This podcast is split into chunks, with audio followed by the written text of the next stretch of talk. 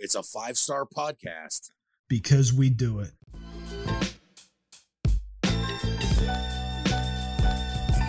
What's real? What's up, everybody? Welcome to the What's Real podcast, Best of 2022 or Best of Season 3 awards.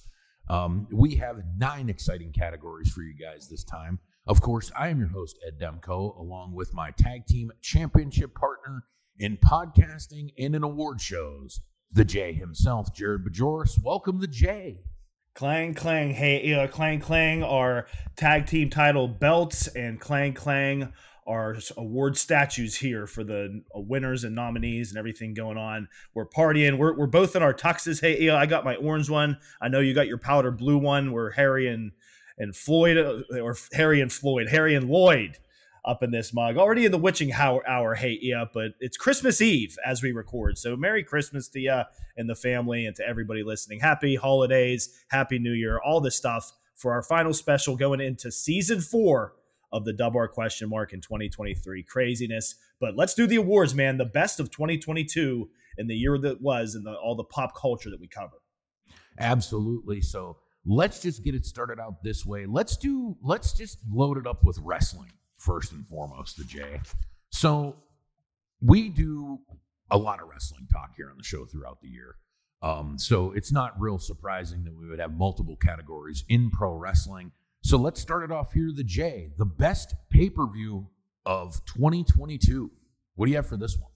Uh, th- I gotta say, this is why this is fun. Hey Ed, it's kind of going back and and seeing like everything moves so fast nowadays, you know, and and we've talked about that. It's like my kids' generation and my my nephew that's like 18, that kind of generation, they're like used to it. Us old heads are like, you know, can we slow down? Like, you know, Netflix, of course, starting the seasons, everything's coming at once, so you binge it, and there's just so much shit.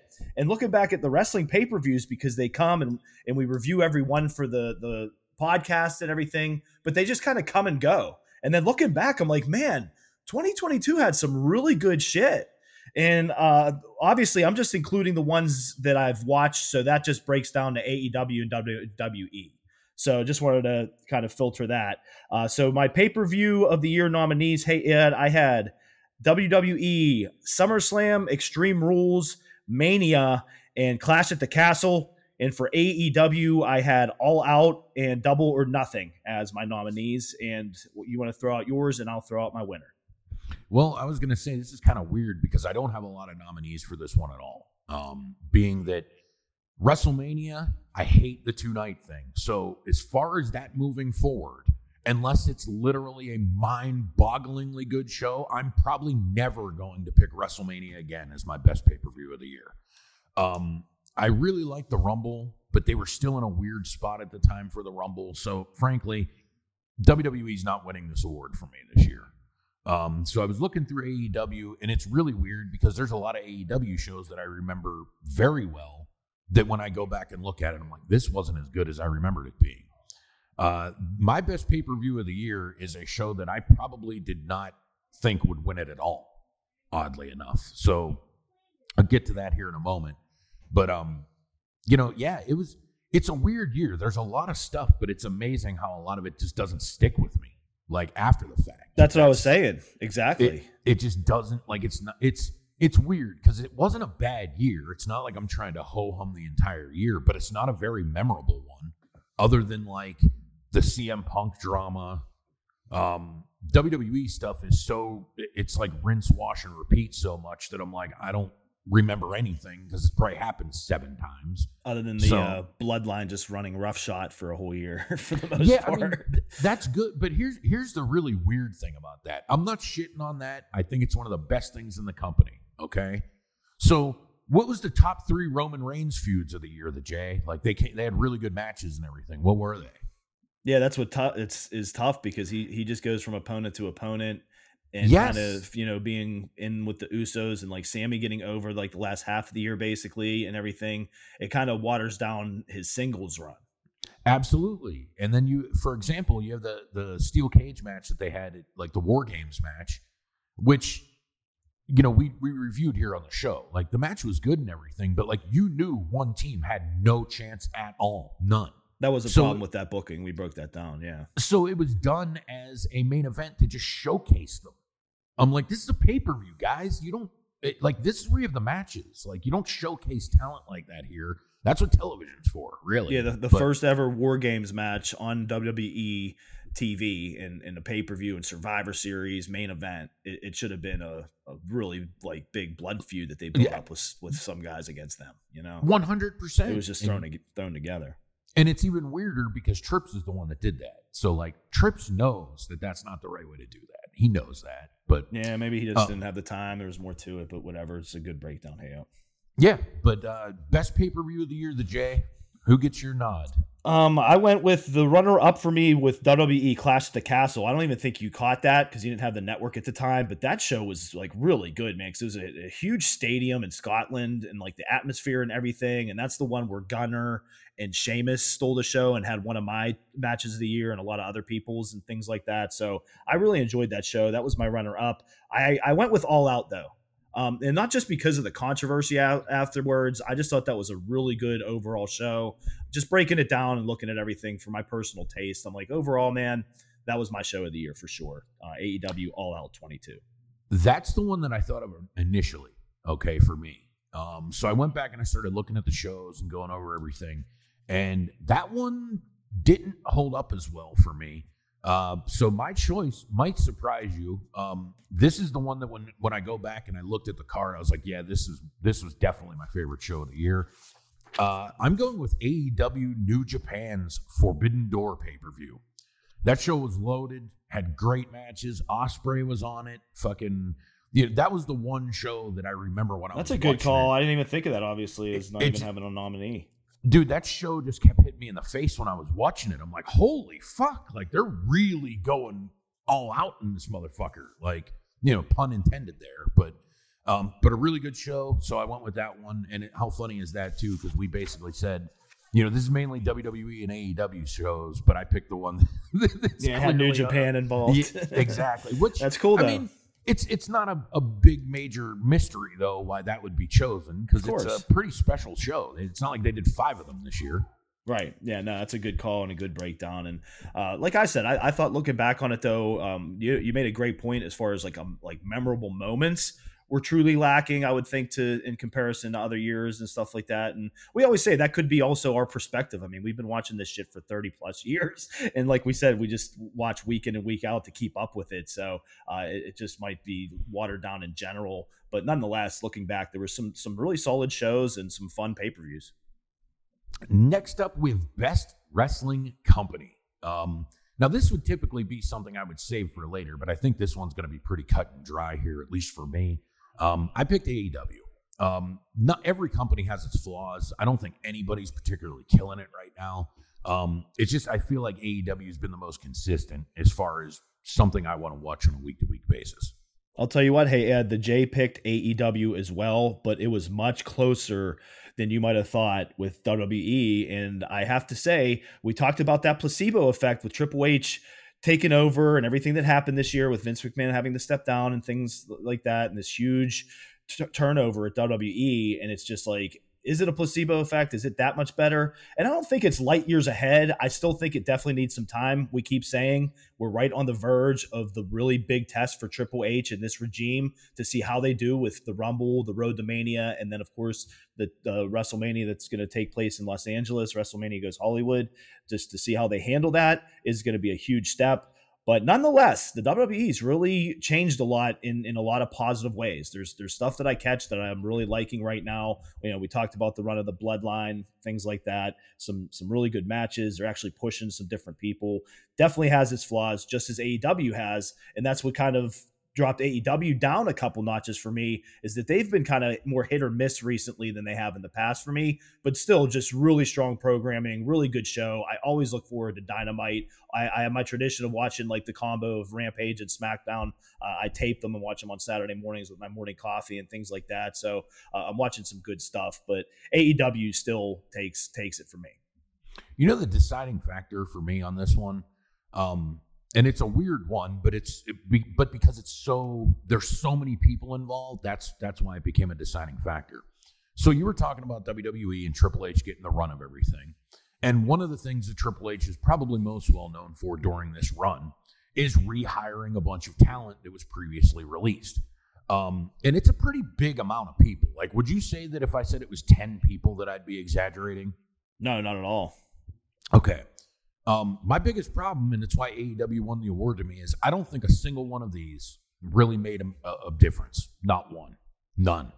Um, I was watching SmackDown last night, and there was uh, like an angle in the show that where Braun Strowman was was completely involved with, and it, it ended in a match that was pretty good.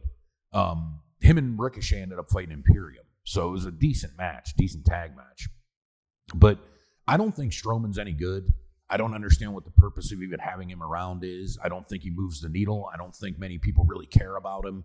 Um, you know, we kind of saw that last time when he was in the company and he was a major deal and then just kind of went down the other side and never got back up again. Um, I think can be same the same can be said for a lot of those people like Tegan Nox. Okay. Like and then there was reports coming out that Triple H was, you know, tremendously unhappy with a lot of the talent that he brought back. And, you know, we've said this before, like it sucks when they go on those mass firings and stuff like that.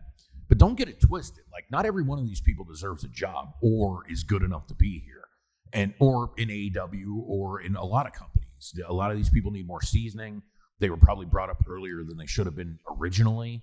Um, that's part of the problem, and that ultimately made the decision for me when I was picking best wrestling company of the year. Now AEW has issues too with bringing in talent, not using them correctly. But I don't think there are people that just show up and it's like they don't mean anything anymore. And that's what these people are that I'm talking about that the WWE rehired. Right. And I, I would say my biggest component to go towards AEW throughout 2022 is still the the in ring. And and it's not, you know, again, WWE has some some barn burners, man. They have some great matches here and there, just so much content weekly from the WWE. Uh, you're bound to have some good matches out of it, of course, and there's been some really good stuff. But AEW still takes the cake with that, with with the in ring action. Even if the booking's off, even if they're misusing guys, like you said, at the heart of it, you'll still get some really ridiculous matches from week to week, and, and their pay per views just always seem to bring it. Absolutely. So now we move on to the Wrestler of the Year category. First up, Female Wrestler of the Year, the J. Who are you picking? All right, this this was my longest list of nominees yet. I just kind of did it my way, like you said. You kind of did this your way, uh, so I'll just throw them at you. Hey Ed, then you could throw uh, you know your stuff at us, and I'll I'll throw my winner. Uh, but my female pro wrestlers of 2022 were nominated as Ronda Rousey, Britt Baker, Thunder Rosa, Mandy Rose, Asuka, Iyo Sky, Bayley, Becky, and Bianca Belair. Yeah, I would pretty much agree with that list. It's not a bad list. Uh, I thought that you know everybody in there was pretty well encompassed for the most part. It's just difficult to in this category for me. Like if you had an interim AEW Women's World Title run, that's not going to get you very far with me. Doesn't really mean a whole lot. Um, a lot of the, the biggest problem in this category for a lot of people was they're just not consistent through the whole year. Um, and that was like Thunder Rosa. Like that's fine. She did really good for herself, and then she just disappeared for right. a while. So like that really hurts her chances. So this is one though that I it's really weird because I feel like you could have picked a lot of different people for this one and the male pro wrestler of the year, but I'm very satisfied with who I picked for both of them. I think they're both very definitive, and I'm like, yeah, I can stand on that pretty pretty strongly. Right. So, who are you thinking, or do you want me to throw out mine first? Hey, Il? Well, I'll go with mine first. So, my okay. female pro wrestler of the year is none other than Bianca Belair. Um, every time I see her, she's increasingly better. She's had a pretty good run with the title. Um, they seem to push her to the forefront of like our big female star that we're pushing. And I think she's done a great job with it. She matches up well with everybody. She's one of the best athletes in the entire company. And, you know, we both complained here incessantly when she just lost that belt to Becky at WrestleMania, uh, kind of hot shotting it over to Becky. And they kind of screwed that feud up a little bit the way that they were doing it. But the way that they were able to recover for her is fantastic. So good for her. She deserves it. My female wrestler of the year is Bianca Belair. And that's why it's great having two hosts and two different differing opinions because Bianca would definitely be my choice. But with things that happen and just the way I looked at everything, and you'll know this when I say it, hey Ed, there's a number of varying factors on why I picked this woman as the female pro wrestler of the year. I went with Mandy Rose. but not, not not just because of her looks, which is first and foremost. You know, It's, I'm uh, not, dude. I'm not going to argue. She had a hell of a fucking. she had a hell of a year, hell of a run. Um, you know, wrestling statistics for as much as they're worth, her numbers were were ridiculous for how long she's had the the NXT title. I think she had the uh, the number two run to Asuka when Asuka had her run in NXT many moons ago. But nonetheless, she had a great run. I think she's just really getting better and better in ring, and then she, of course, has the, the obvious looks that, that brings her to the table in the WWE. And then the final final factor to kind of just try to be different than going with somebody like Bianca was the fact that she got released when I think she shouldn't have, you know, and that's that's kind of a as we say on the show a, a different discussion for a different day kind of thing. But nonetheless, uh, all that going into it, I was like, you know what, I'm going to give it to Mandy Rose. dude. Other companies out there should be literally tripping over themselves right now to sign her up. She's a star. She's a big deal. She's good. People like her. Um, they're idiots for just getting rid of her. Yeah, because Like- you know you know how it is, and again, I'm, I'm, I'm I won't diatribe, but it's like look at all those incidents. Like everybody throws, of course, Jey Uso under the bus. For those that don't know, Jey Uso's had a couple Yeah. of DUIs. Yeah, to keep in yeah. the company. Whatever. I'm not, you know, I'm not touching it. I'm not involved. I'm Dude, just what- saying it's just a ab- point. But then she's, you know, again, it was company protocol that she broke. That's what Triple H said he had to do what he had to do. But nonetheless, it's like very hypocritical in my opinion for what she did in comparison to some of these other people. Dude, you know what the big factor is for me currently in the company? Why I think it's bullshit that she got fired. They still hi- hired and, and keep hired Matt Riddle. And yeah, and he's currently some- on suspension, correct? In Yeah, rehab. yeah, drugs, and they don't Yeah. test for weed anymore. So your boy was blowing lines, most likely. Something. Um, especially when you look at the other things that have Hopefully, it wasn't on. hair on. Like, dude, he's had uh, like, have you seen any of the stuff about his custody trial? A little bit. He, he seems like a pretty bad dude. Yeah, it's it's awful. Like, and the dude's on a ton of shit, and it just doesn't seem like a very good person in the least. Um, and he's a fucking weirdo on top of it. So, but he still has a job there. You know, Yeah. is what it is. But I digress. Now we move over to the male pro wrestler of the year, the J. This one was pretty cut and dry for me, but I'm curious to see what you think. All right, so I'll do the same thing. Throw out some nominees, and uh, you know you can throw out your your thoughts, hey and then I'll just get to you my winner. So, male pro wrestler of the year in 2022. Of course, we have Roman Reigns, Will Ospreay. I put on here Kenny Omega, even though it was short because of injury. Uh, I still think Kenny's one of the best in the world. Uh, Jungle Boy, I put on the list, and I rounded it out with Seth Rollins and Sami Zayn. Well, goddamn. I'm very curious to see who your pick is for this one here because we might be completely different. Um, I don't disagree with a lot of people that you said. Um, you know, Roman's in it every year at this point. Um, you know, th- there's a lot of people too that have like been sparingly, like you know, like an MJF's a good choice, but he wasn't. yeah, I thought of him. Yeah. So you know, there are people like that, and that's understandable. It's too. like we I mean, talked about with Daniel Bryan. That's why he doesn't make the list because of his inconsistency. Like he's still good, but he just has not clicked, in my opinion, in, in AEW. It just comes back to what I was saying earlier about like in ring stuff is great, but I kind of want more from him, you know? Well, you know, it's really weird. Like, just, and it's weird because they're so closely associated. But I think it's really weird how that works to the detriment of Bryan Danielson being in that group. But it doesn't work to the detriment of Moxley to be in that group, which is weird. Yeah, Like, that, it shouldn't really matter, but it, it does matter to those two characters. I just think, dude, Bryan Danielson is the best when he's by himself. He's the best when they view him as like an underdog, but he's so skilled that he's really never the underdog kind of a thing.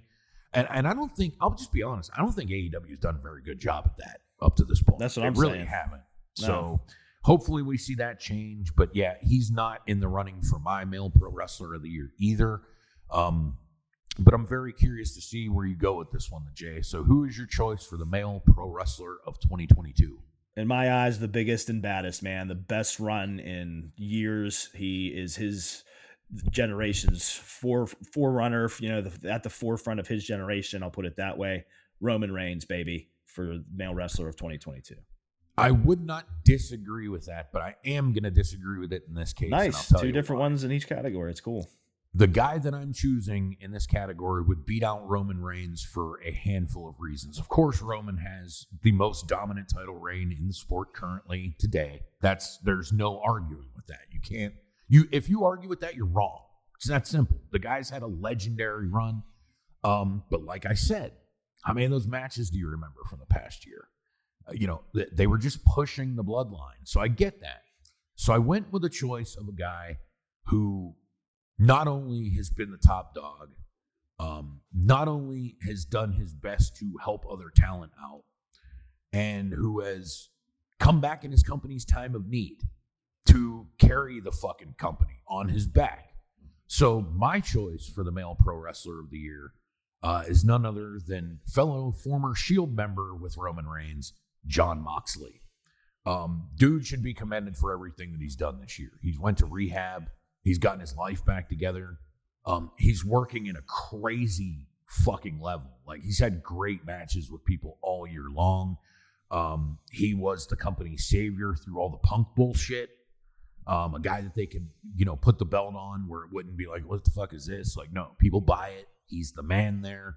Um, credit to him because I really didn't like you know this. I didn't really care for the Moxley character for a really long. I was going to say that that's so cool for me to hear you say that on the show because yeah, that's a 360 for you because initially you weren't big on Moxley and it's just as we say, we call spades a spade and and it's like, you know, you're allowed to change your mind or you know, somebody can go on a run and, and change their trajectory and you could be into it and I think that's what happened with with you and Moxley and I completely agree with everything you're saying, man. Like uh, even the behind the scenes stuff for him to make public the whole rehab thing was in this past year and then come back and then like you said he was supposed to go on vacation and all the punk stuff happened and he came back and and carried him uh, great points hey And dude, he doesn't have like, and I'm just using the, the, the shield as the comparison here. He does not have what the other two guys in that group have. The other two guys are good looking dudes. They're charismatic type guys. They're, you know, they they fit the mold of professional wrestling, and oh, like it's not like when you see Seth Rollins, you're, are you surprised that he's a big deal? When you see Roman, are you surprised that he's the main guy in the fucking company? Then you see Moxley, and if you don't know about wrestling, you'd be like, is this guy the fucking janitor? Or yeah what, like, like, what's his deal but he makes that character work. And I think that that character is tremendously different than what other people are doing in the business. So I kind of give him his credit there is carving out his own fucking space and doing very well with it. And dude, he travels well. He wrestles in AEW. He can wrestle in New Japan. It works wherever he goes. Like he wrestled in GCW. He re- like it, he can make it work wherever he goes. This is a dude who had a multi-year run in WWE on top as well. So yeah you know, Moxley can do a lot more than what it seems like he can do. So I give him credit there for sure. good choice So- good points We are not done though with the best of 22. We are going to take a quick commercial break, and whenever we come back, we got four more awesome categories for you guys, including Sneaker of the Year, Best Album of the Year, Athlete of the Year, Best TV Show, and Best Movie. So stay tuned, guys. We will be back right after this, right here on the Best of 22 awards of the What's Real podcast. Hey everybody, we're back. That's right, it's season four of the What's Real podcast with the season premiere and episode 145. And we're going to have more of your favorites coverage of movies, coverage of pro wrestling, and of course, the National Football League, which our coverage continues with Steelers football, fantasy football, and predictions. Join your favorite tag team champions of podcasting with season four and the return of the What's Real podcast. And we're back, and it is time to get, get back into the awards here, the best of 22 here on the What's Real podcast. So, next up, the J, let's go with Athlete of the Year. What do you think about this one? Uh, dude, I think you're going to be pretty surprised at my choice. Uh, it's pretty different this year, but my nominees are Giannis uh, from the Bucks. Steph Curry, of course, is always going to be here if he's still in his prime and shooting like he does. Uh, Luka, of course. I put Ohtani on uh, as a Ye- nominee this year from Yeah, MLB. You have to, yeah. Um, Lionel Messi is on here. I have Serena Williams to get a female on, and then uh, my representation from probably my favorite uh, sport of all time, uh, pro football in the NFL. I have Tyreek Hill and Patrick Mahomes. Okay. Yeah, I wouldn't argue with those. There's one person that I would put on the list uh, that you didn't mention, but I'm, I'll talk about that in a moment, obviously. Um, you know, this is a different one for me, too. I think people might be surprised for me because, you know, I tend to watch more basketball and football than anything.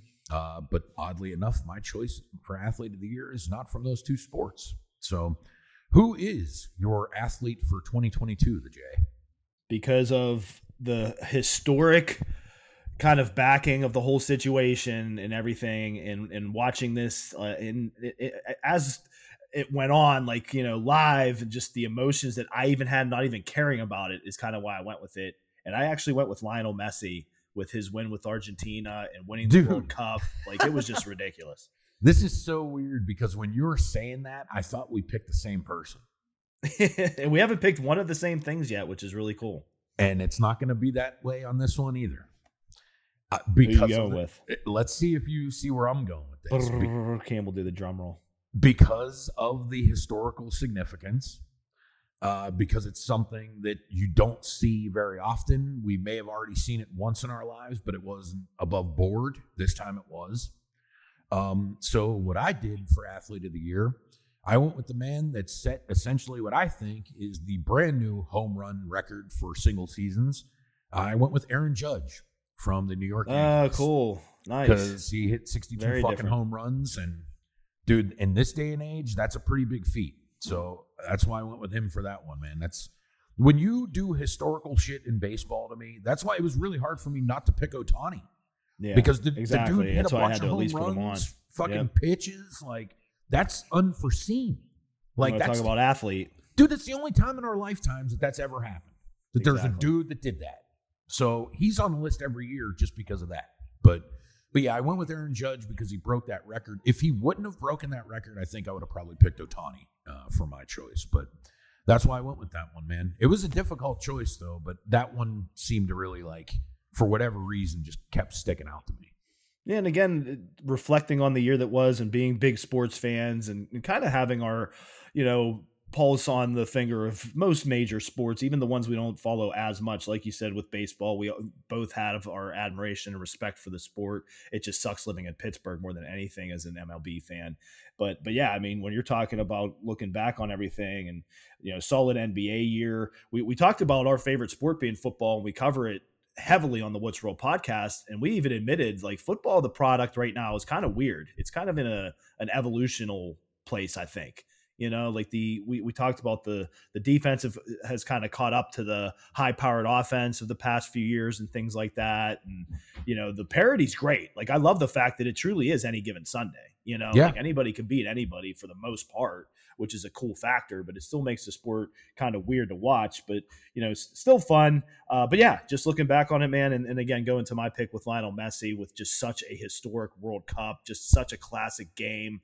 Uh, you know, you, you, I don't necessarily like seeing it end in penalty kicks as it did, but it, still like was so cool that it came down to that. It ended up being a three-three game. You know how soccer is, hey Ed, or as Europe calls it, football. There, there could be times where like nobody's scoring. You know, like dude or as i call it boring yeah, yeah, and, and I think I I have a more respect for it too because that was the the my big sport of, of choice growing up and playing that and kind of giving up Dude. on on football because of my situation and everything. So I really respect the sport.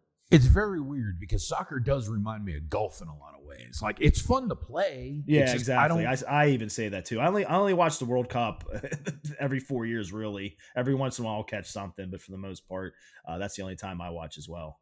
yeah, and it's like I'm weird with golf too. Like I could give two shits about it, but I I do Right, watch. exactly. But I'll, watch, I'll the- watch the Masters or the, the U.S. Masters. Open. Yeah, Just you know, the U.S. Open's kind of cool because they play on courses that are incredibly hard. So it's like you're watching the best golfers in the world struggle, struggle. with a very difficult course. right. So it's Yeah, interesting. point. But like, yeah, but for the most part, I don't, you know, not very good spectator sports in my opinion. But that's just me. You, you know, I, I get why you made the choice. I wouldn't argue with it. You know. Yep. So now we go to the best sneaker of 2022. Um, there's a lot of shit like there is every year. Um, and this one's going to be a lot different for me too, because like the choice that I picked here, I don't even own them, um, but I've had them in my hand.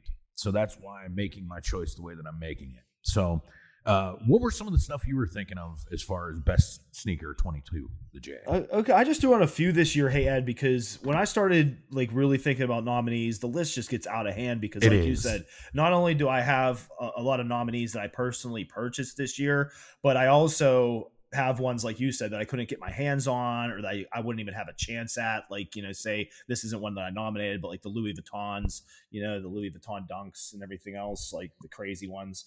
But I went with just three solid ones, a nice little trilogy of nominees for Sneaker of the Year. I went with the Jordan 11 Cherries, the Jordan OG 1 Lost and Founds, and the we talked about these too. Hey, Ed, I had to put them on there. The Kobe Mamacitas, you know, the Okay. special ones with with Gigi on the back and Kobe on the o- the back of the other shoe on each of the shoes. And I didn't get my hands on those. I really wanted those, but definitely wanted to nominate them. Dude, this is just a random thing that I wanted to mention here. So I was at the mall recently, like about a week ago, and uh, I walked into a store, and I didn't even know these came out. And of course, it's Christmas time. I was trying to do some shopping, so it was like, don't you can't buy these for yourself. But like, I was really fucking close. Guess what they had sitting on the shelf? Uh, it could be anything. What, what was it, Hey, Ale? And I, I've wanted a pair of these for a few years, and I know you'll know this with me, dude. They had Air Jordan One fucking Gore-Tex. Uh, of course. And these ones Gore-Tex. are like a gold and silver kind of color. Like they were ridiculous. And they were 200 bucks. And I was like, fuck, like I want these so fucking bad. Yeah. but they I have can't. your size, did you know? I, I didn't even check because Yeah. I was like, dude, I'm not going to. can't do it. Because if they have them in my size, I'm going to buy them. Yeah, Uh, that's, like I'm that's, definitely, it. that's a I'm- wrap. yeah, it's a wrap, 100%. But it's the kind of thing where I'm like, I will go back there after Christmas. and if they still Yeah. have those motherfuckers, I'm Where were they at? At Snipes, which is Snipes, uh, yeah, at the you- you- over there. used to be like Jimmy Jazz. They Yeah. changed it. I don't know Yeah. what the deal is with it, but I was kind of surprised. Dude, not gonna lie, too, they had a handful of things sitting on the shelves. Like yeah, you can catch them. You said, you know, You know- life is timing. You know them sixes that you got that are all black with like the orange and the yellow like accents on them. Yeah. They had those sitting, and I'm like, dude, those came out months ago. Like, what the fuck? Yeah. Um, they had the pair of three, the Jordan threes that are like the black and brown, and fucking like they're mainly Yeah. black. Like they had those. I'm like, dude, what? They had man, they had a pair of Jordan one lows that were fucking ridiculous too, like blue, black, and gray. I'm like, of course, when I come in here normally, there's nothing, Well- but I come in here at Christmas time, and you guys got nine pairs sitting that I'd buy. Well, you know what it could it, it could be too. Like I was alluding to is is the sizes. Like if they only have one size, it's like you know I kind of get it because that's because you know it is on the the Nike sneaker app. You'll go to the one uh, area that, that it says like is available, and you'll be like, oh, just like the same thing you're saying. I'm like, oh, these are still available, and then you click on it, and there's like one size. It's like five and a half is Yep. available. You know, one size. And So- which is, see, we're kind of lucky because we both wear size 12s, right? So, like, we get lucky in this regard when it comes to sizes. Even though a ton of motherfuckers wear 12s, right? We only have to fight against other grown ass men or Yeah, right. teenagers that have big feet, right? Yeah, Women, we don't have to compete with. my, dude, my Kids, nephews, have my nephews with. were 14. Hey, Ed. That- both dude, them. You, you know, it's when I was in high school, I wore 13. Yeah. I wear 12s now. My, you know, we always talk about the the 13s that we both still have from '98, the originals. Uh, that those are 13s that I Same. have. Yeah, same. That's why I don't even wear them anymore. They're just too big. Like I yeah, they still wear- fit I mean, me. It's weird. I, I mean, I could probably make them fit, but they they're like weird. You know what I'm saying? So it is what it is. But you know, lots of cool shit for sure. But I have two choices here that I was going to go with for sneaker of the year, and it's funny because one of them is the same one that you picked. Uh, that's the Jordan One Lost and Founds. Those are incredible. And I also went with the A Ma Maniére Jordan Fours. Um, the Maniére shit is fucking fantastic. Ridiculous. You've seen them in person Yep. it's just like now when you see these in pictures they're not going to blow you away they're weird colorways they're like browns and things like that a lot of time But the Which- material. which doesn't really blow my mind either you know what i mean but when you have these in your fucking hands it's such a step up all the way around. Like the materials are insane. They do the quilted insides the leathers the fu- just the materials are so much better than what you typically see on jordans. And You know, I know that they do that for collabs and shit like that, but that's one area I really wish Jordan would would get away from. Um, like you know, Jordan should have high quality. That should be the point of them. Now, if you do the lows or the mids in different quality or children's in different quality, I don't really care about that. That doesn't bother me as much. But when you get a pair of OG high retros like ones or you know like Jordan threes or four, you know all the classic like they should put enough care into them to fucking put good materials on them or just don't put them out. Exactly. And that's that's why I know you champion New Balance because how, 100%. how well they're put together. You know, And you- plus it's American made, which is cool. Well, not all of them. I mean, Okay. they, they they have made in the UK, they do made in the USA, they do made in Taiwan. They, you just have to pay attention to the different ones, but Right. really all you have to do is pay attention to the price tag because that's the big difference. Um, but you do own pairs of New Balance. Like, did I bullshit you on the qual? Were you really like when you got them and you were kind of looked like, yeah, dude, these are fucking multi-layered. They use Yeah, different material. Like it's it's why like if you care about sneakers and you really get into how they're made and you know like what you're actually wearing on your feet. New Balance, a lot of people those are old people shoes. They're not all old people shoes, man. Look at the shit. Yeah, the one the ones you buy at like Burlington, like the New Balance from Burlington are. But yeah, if you like But- really go to the the shop, you know, Well, there's dude, some shit. And we know this shit, but a lot of people don't. But like, dude, if if Amy Le- Leon Dore is doing collaborations with you, you're not making old people shit. You're Yeah, right. high fashion houses want to make shit with your company. Yeah, so you're there. Uh, not all New Balances are created equal, but like I said, 574s are cool. Anything over 900, and you're literally beating out everything in the industry. Like if you have 990s, you know, uh, That's what I 1300s, all shit. black 990s. Yeah, 990 V2s are some of the best fucking shoes that, that are out there. It- just so people know, like people are used to Jordans and shit. These retail for like $185. Um, I have a pair of made in the USA fucking New Balances. You know what the retail is on those, the J? Two something. 285 Yep. and th- they're not hype they're not taxing you because oh fucking everybody went like they're taxing you because of the materials and the fact that they were made in the united states so by people who make a fucking salary not like slave children and shit Yeah, making so, 10 cents an hour. yeah, so you're going to pay for that, but what the result usually is is really quality shoes. Like, dude, I know that we don't wear all our sneakers out, but like with a pair of those new like those 990s, like you could probably wear those every day for fucking 10 years and they're still going to be pretty good. Oh, yeah. It's all You about know. the quality, especially if you're paying that kind of money. That's the bottom line, like you were saying. Yeah, and you get what you pay for with a company like that. They're not going to short you on the, quality uh, of materials. So, uh, so the J, here we go. Who is or what is your best sneaker of 2022? So of the three I mentioned, uh, two I do not own. One I do. I picked the one I own. I just wore them at our big um, premiere, our big film premiere we had with Churchill Pictures not too long ago. This week, the Cherry 11s were the Jays' pick for sneaker of the year. This one was really tough for me because I love both of these shoes when I saw them. I was really impressed with both of them.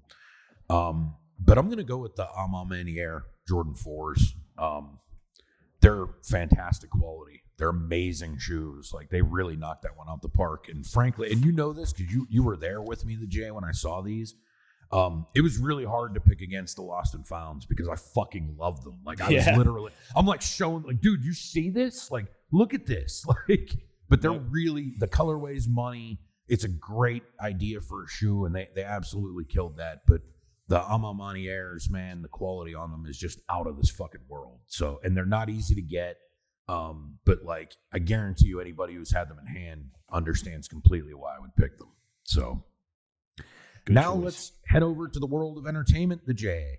First up, best television show. This one was incredibly hard um, because there's like 50 billion shows between Netflix, yeah. HBO Max, fucking every. So like this one was one of the more difficult categories to do for sure. Yeah, and I think with it's just funny doing the show week to week. We have so many similar interests, obviously, and things like that. But we we talk about uh, quite obviously too. There's another side to it that we're completely different in a lot of ways. And I think with the way that entertainment consumption is currently, like you mentioned, with all these varying options, the oversaturation, everything that goes into it, that our lists are going to be really different this year and, and continue to be like that as we move forward. I mean, I'm sure we'll have some similar stuff, uh, and, and we'll get into it like with the movies, for example, like with bigger budget stuff compared to some stuff that you might be picking that's obscure and things like that. And I, am I'm, I'm assuming that's the same with going to be TV and music too. So the Jays nominees for TV show of 2022 uh, include Reacher, uh, Guillermo del Toro presents Cabinets of Curiosity, Obi Wan, Peacemaker, The Bear, Yellowstone, and Tulsa King. Okay, good choices all around. I think I'd probably throw a nod in there for Ozark. I'd probably throw a nod in there for Dahmer. Um, yeah, it's a good call on Dahmer. But yeah, I mean, th- those are pretty good choices. So I'm definitely, uh, I'm not going to argue with those. You know, and and TV, it's, huh, it, see, put it this way, like even ten years ago, I think that like our list would have probably been the same. Like that's you know that's mean? why that's why I was making that point. Exactly. But, that's what I was saying. But now everything is so varied and so it's like who knows what you caught because there could be things that if if you caught it you it would be on your list like mine mm-hmm. but but you might not have. Speaking of which, Cabinets of Curiosity, did you only watch that one episode that your friend was involved with? Right? You yeah. Didn't get into the other ones yet. Yeah, nope. you got to get to it, man. You'll love it. It's it's really good. Really. Yeah, good. I I think I would like it. I mean, dude, it's really weird. Like I don't dislike Del Toro at all. Um, but he just does shit that's just not up my alley a lot of times. Yeah, like, I could see that. That's kind of why I gravitate to to him more. I, I kind of have that more fantasy like well, you know, than you, you know, I think, or something like that. What the hell is the movie got the Oscar for? Um, something shape of water. shape shape of water. Yeah, I didn't really like that. like I just didn't like. I'm like I get it, but I'm like whatever. You know, it's I, I get it, but like he doesn't really get me. Like you know, like I used to hate the fact, like I love Blade 2. Okay. I think it's probably better than the first one. Yeah, I, I would say like, so. Because like he just, that fits him. Like that's really good. But then like once he started making Hellboy and I like saw the first one, I'm like, I don't like this. And then he kept making them. And I get well, that's another one where the, I always said that about him. It's weird, but Blade 2 and Hellboy 2, like Hellboy 2 is the shit. Yeah. In my opinion. It, it's much better than the first one. I'll give you that. Um, yeah. But it's, I mean, there's. I really like that. I, but I like Cronos a lot, which was like his first horror movie that he yep. made. Like, you know, I like a lot of his older shit. I just think that he's too. You like Pan's Labyrinth, right? Yeah, that's pretty good. Yeah, I um, think that's amazing. I think he gets caught up more in the fan. It's not him. Like he he's fully ingrained in horror and everything. But I feel like Hollywood likes his fantasy side a lot more than his horror side. Yeah. And and I get why, but his horror side is considerably better to me. That's why That's I think you'll me. really enjoy this because of the different directors and. Uh, yeah, I mean, I really good I, episodes. Put it this way: when my buddy was explaining what it was to me, like he's like, "I'm in this thing," and I'm like, "Well, what is it?" he's like telling me. I was like, "That's a great idea." Like, I do like that idea of like it's almost it's not the same thing, but it's like the Masters of Horror idea. Like we're gonna do a series. Right, exactly. We're yeah, gonna Tales from the Crypt. Yes, same idea. Like, dude, this is just completely off base, but this threw me for a loop. I saw I was watching The Price is Right yesterday. Guess who directed that episode that I watched? Jon Favreau. Adam Sandler. Wow, I was like, "What the fuck? Is all hell. Dude's doing fucking Prices Right episodes." Because you can, you know, you get to a point that you can do whatever the fuck you want. So that's some weird. It's like when James Franco was on soap operas. He's like an A-list actor. like, yeah, it's, it's dude, like, I feel like doing this, so I'm going to do it. Yeah, dude. Stephen A. Smith has done soap operas, which is weird. But yeah, like Will, when Will Ferrell and uh, one of the SNL chicks, I forget which one offhand, did the uh, one of those Lifetime movies, but they played it straight, like it was just yeah. a straight up Lifetime movie because they just wanted to experiment or whatever. Yeah, it's I get that. You know what I mean. So you you do sometimes want to branch out and do something a little bit differently. Yeah, so, for sure. You know, and with television nowadays, like you have the opportunity to, to do that kind of stuff. You know what I mean? Because TV's popping right now. Like exactly. That's why they got Stallone finally. That's Tulsa King's on my list. It's not even done yet, but I fucking love that show. Five yeah, episodes I, in that. I, I, stopped at the second one, but like it is really good. So I'm yeah. definitely not. And you know, and I know a lot of people, and it's not on my list, but a lot of people will be screaming about fucking Yellowstone because that's people well, like I, on here. I constantly hear that from people. I've never watched an episode of it, but you know, never say never. But uh, but okay, the J. So here we go. Best TV show of the year. Who's your choice? I'm going with, and everybody that listens to us knows our constant bloodline tie in to pro wrestling. So maybe I'm biased, hey, Ed, but I just fucking loved this show. I ate up every episode. It was so up my alley. Cena killed it. I went with Peacemaker. Dude, so did I. nice. And for those listening, listen to our review. I, I, you know, it's easy to find. I forget offhand which episode, but we reviewed the whole series, and you could tell our mutual love for it. So that does make sense. That this is the first one that we both have the same choice. Dude, you know how begrudgingly I went into that. Yeah. Hey, Like, had for those that don't know, no dude, does not like comic book stuff for the most part. I had no interest at all. And I remember watching that first episode and calling you and being like, dude, holy fuck. Like, this is Yeah. really good. like, Yeah. Cena's amazing. Like, the cast is amazing. It just, dude, it's, you know what it is, too? Because I had, I, if I wouldn't have picked Peacemaker, I'd have probably picked Dahmer. Okay. But the reason why I picked Peacemaker is because I've not seen a show in a while like that one that, like, literally puts me in a good fucking mood. Hey, yeah, that's why I picked it. Like I look forward to it more than and it's good. It's not just it's a happy fucking show. It's a good show. It's well written, well done. It's right up my alley. It has my type of humor in it. But it it's a fun show, and it really shouldn't be considering what the fucking Yeah, subject storyline matter. is. yeah, but but it's really good, dude. It's it's the best thing that Cena's done to this date, and that's Oh, and hands Cena's, down. And Cena's good. You know what I mean? Like I enjoy Cena being in stuff generally. Yeah, him and, But- and blockers, I love too, man. He kills me Yeah, in that. it's but like, dude, he's such a perfect dude for this character. Like, Yeah, the he really ignorant, is. goofy fucker. And I think that's why James Gunn wanted to do it because they had him as a you know smaller role in a big ensemble with Suicide Squad, and he's like over the pandemic, he like wrote out this season was like, Cena, hoping you'll do this, and he's like, I trust you, man, let's go. And dude, remember I even said, you know, watching that movie, I'm like, eh, it's not really great, not really up my alley. But fucking Cena's great in it. Like, Yeah. he he killed that shit. Like, Yeah, he's perfect uh, peacemaker, like you said. so it didn't take long before we had an agreement on that one, the J. So. Uh, let's keep it going. Let's see if we can get another one maybe here, but I don't know. Maybe one more if we're lucky. But let's go to best album of the year. Um, this one was really all over the place for me. Um, but I mean, you already know what I'm picking, so it is what it is. But you know, there there was a lot of good music this year. That's the thing that's wild to me. Like a lot of people, you know, our ages and shit complain about music, and granted, there's a lot to complain about. But if you know where to look and you know how to find this stuff, you're gonna find some really good shit because they were. I mean, there's some great stuff this year. There really was.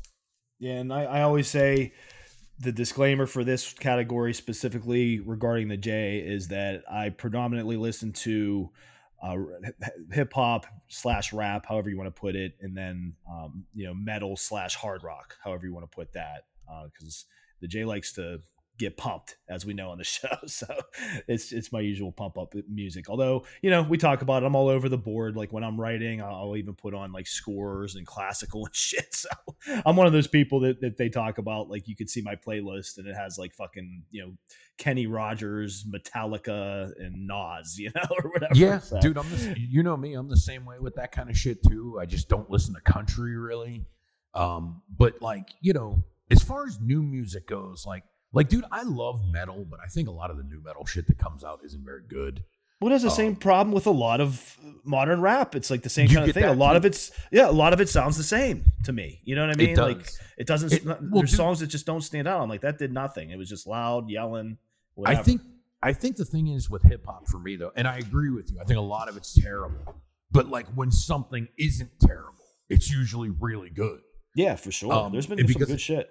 Because it stands out. I think, dude, I sadly, I think with metal and shit, like a lot of the problem for me this year was like nothing really stood out. It's just some good stuff, but nothing really blew my mind or nothing. Like a big telltale sign for me is like what got repeated spins from me throughout the year, and very little metal did. Yeah, got you on that. Well, I'll throw you my nominees. Hey, yeah. Okay. So I have Nas, King's Disease 3, Conway the Machine, God Don't Make Mistakes, Freddie Gibbs, Soul Sold Separately, Motionless in White, Scoring the End of the World, Shinedown Planet Zero, Papa Roach Ego Trip, Ghost Impera, and I Prevail True Power. Okay. So for me, um, I have a, a couple albums that I'd throw out there this year. Obviously, Nas, King's Disease. fucking fantastic. Um, also another one, dude. This album's so good, and I don't think people give this album the proper credit. But it's a Jay Worthy Harry Fraud album, and it's called "You Take the Credit, We'll Take the Check." Um, that's one of my favorite albums of the year. It's so fucking good. Um, Joey Badass's 2000s is a really good album. Yeah, I was really, I was listening to that not too long ago. It is good. like I think that's underrated as fuck. because you, you think put me on him. I don't think people give that one enough credit. Um, I really liked. Um, it, I don't know if you even know who 38 Spesh is, but Yeah, I do. had- He he put out a couple albums this year, which is you know pretty typical of rappers nowadays. But uh, he did an album with Harry Fraud, and it's called Beyond Belief. That's really good. Um, so I kind of wanted to throw nods out to those. Um, but you know, a lot of good albums too this year, just not great albums. in Yeah, my regard. right. Um, so for me, it's not a big secret. It's you already know this. The J, my album of the year is Nas's King's Disease Three. I think it's Nas's third best album he ever made. I was really impressed with it. Um, I love his production with Hit Boy, and I'm not a Hit Boy fan, but for some reason, when dude works with Nas, it's fucking It magic.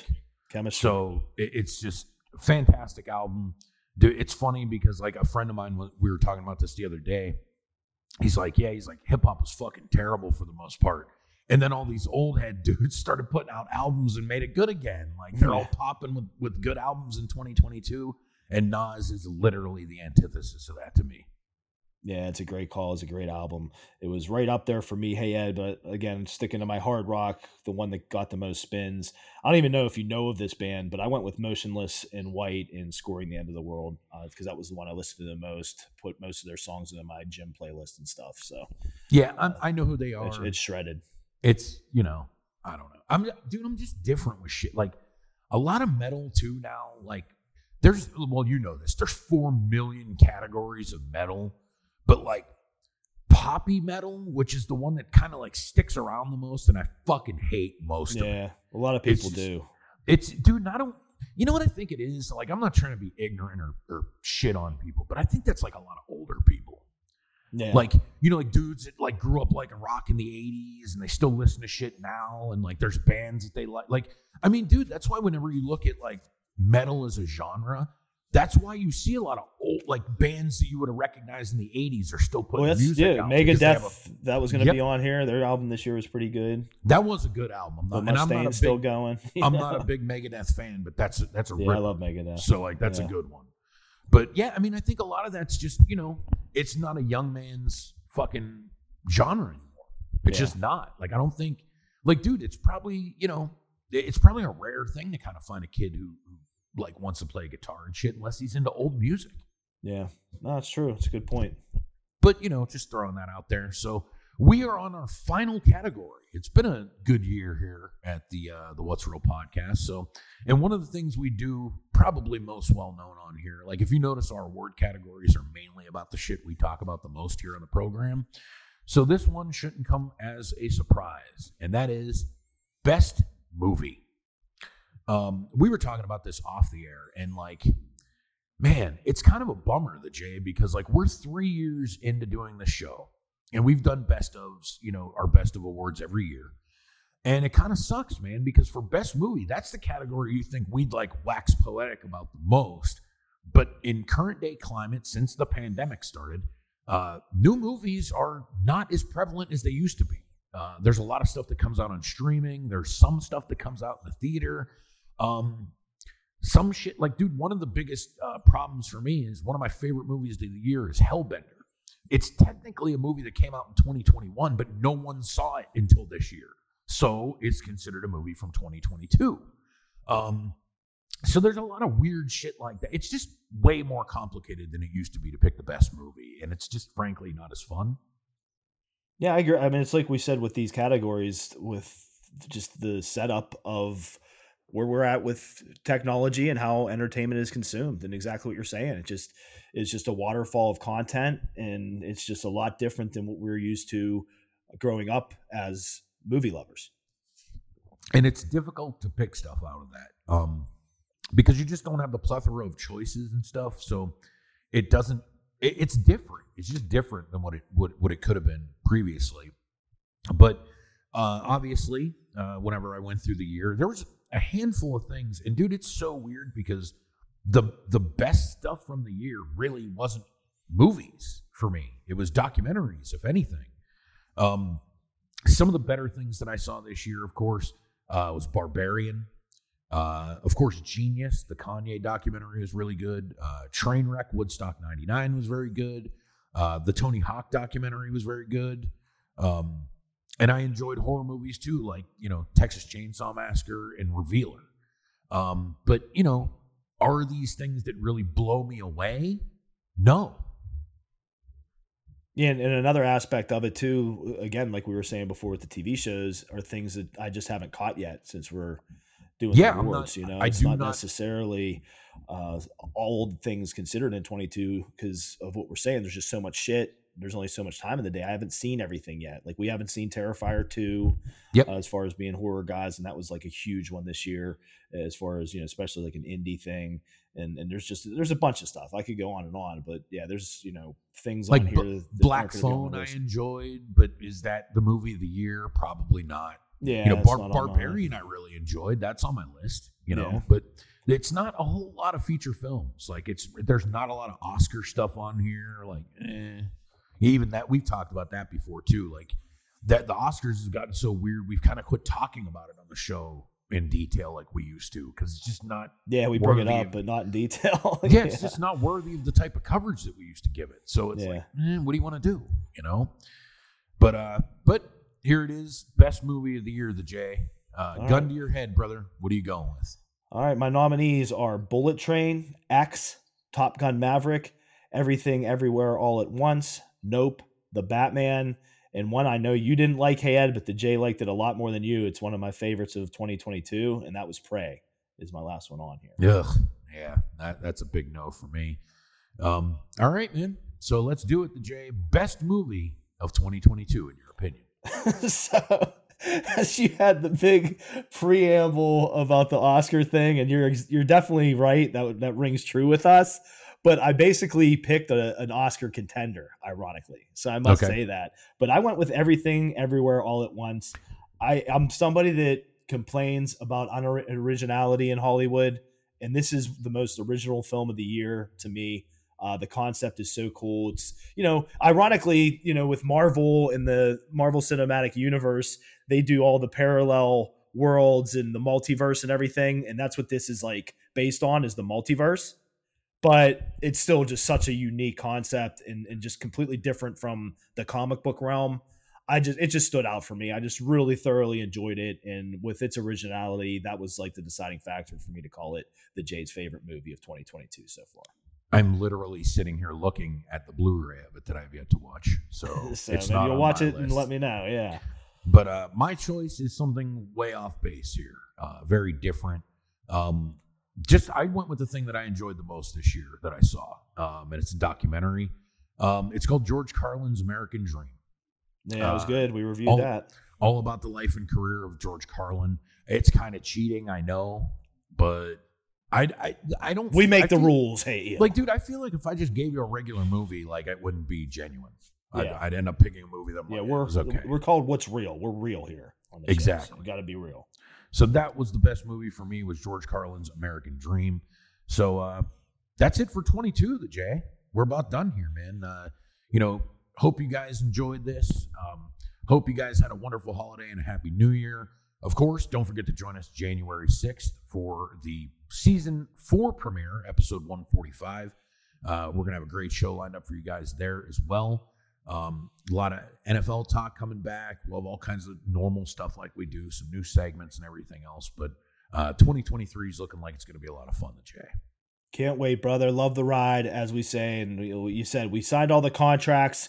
We're set to go. Hey, Ed, the J, and the wizard behind the boards, Cam Hadelman, our producer for season four of the What's Real podcast. So, as we say on the show, if you're hearing us right now, we love you. We appreciate you. Hopefully, you're having fun with us. Happy holidays. Happy New Year. Here's to a healthy, prosperous new year for everybody. Let's all kick ass in 2023. And please continue to check out every Friday it drops the What's Real podcast season four. But got got to go through my run throughs. Hey, I love the show. Shout out to Cam. Appreciate what you do, Cam. Thanks for this year and beyond. And to you, my brother, hey Ed, thanks for going on the ride with me, man. It's a blast. Three years plus, brother. Let's keep going. 2023.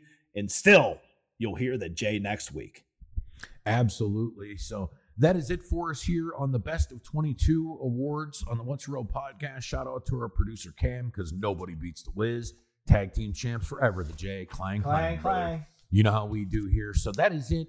Don't forget to join us next week for the season premiere on January 6th of the What's Real podcast, season four. So that's it for us this week and this year. Goodbye to 2022. Thank you for listening. Thank you for joining us. Don't forget to join us next week and next year for the What's Real podcast.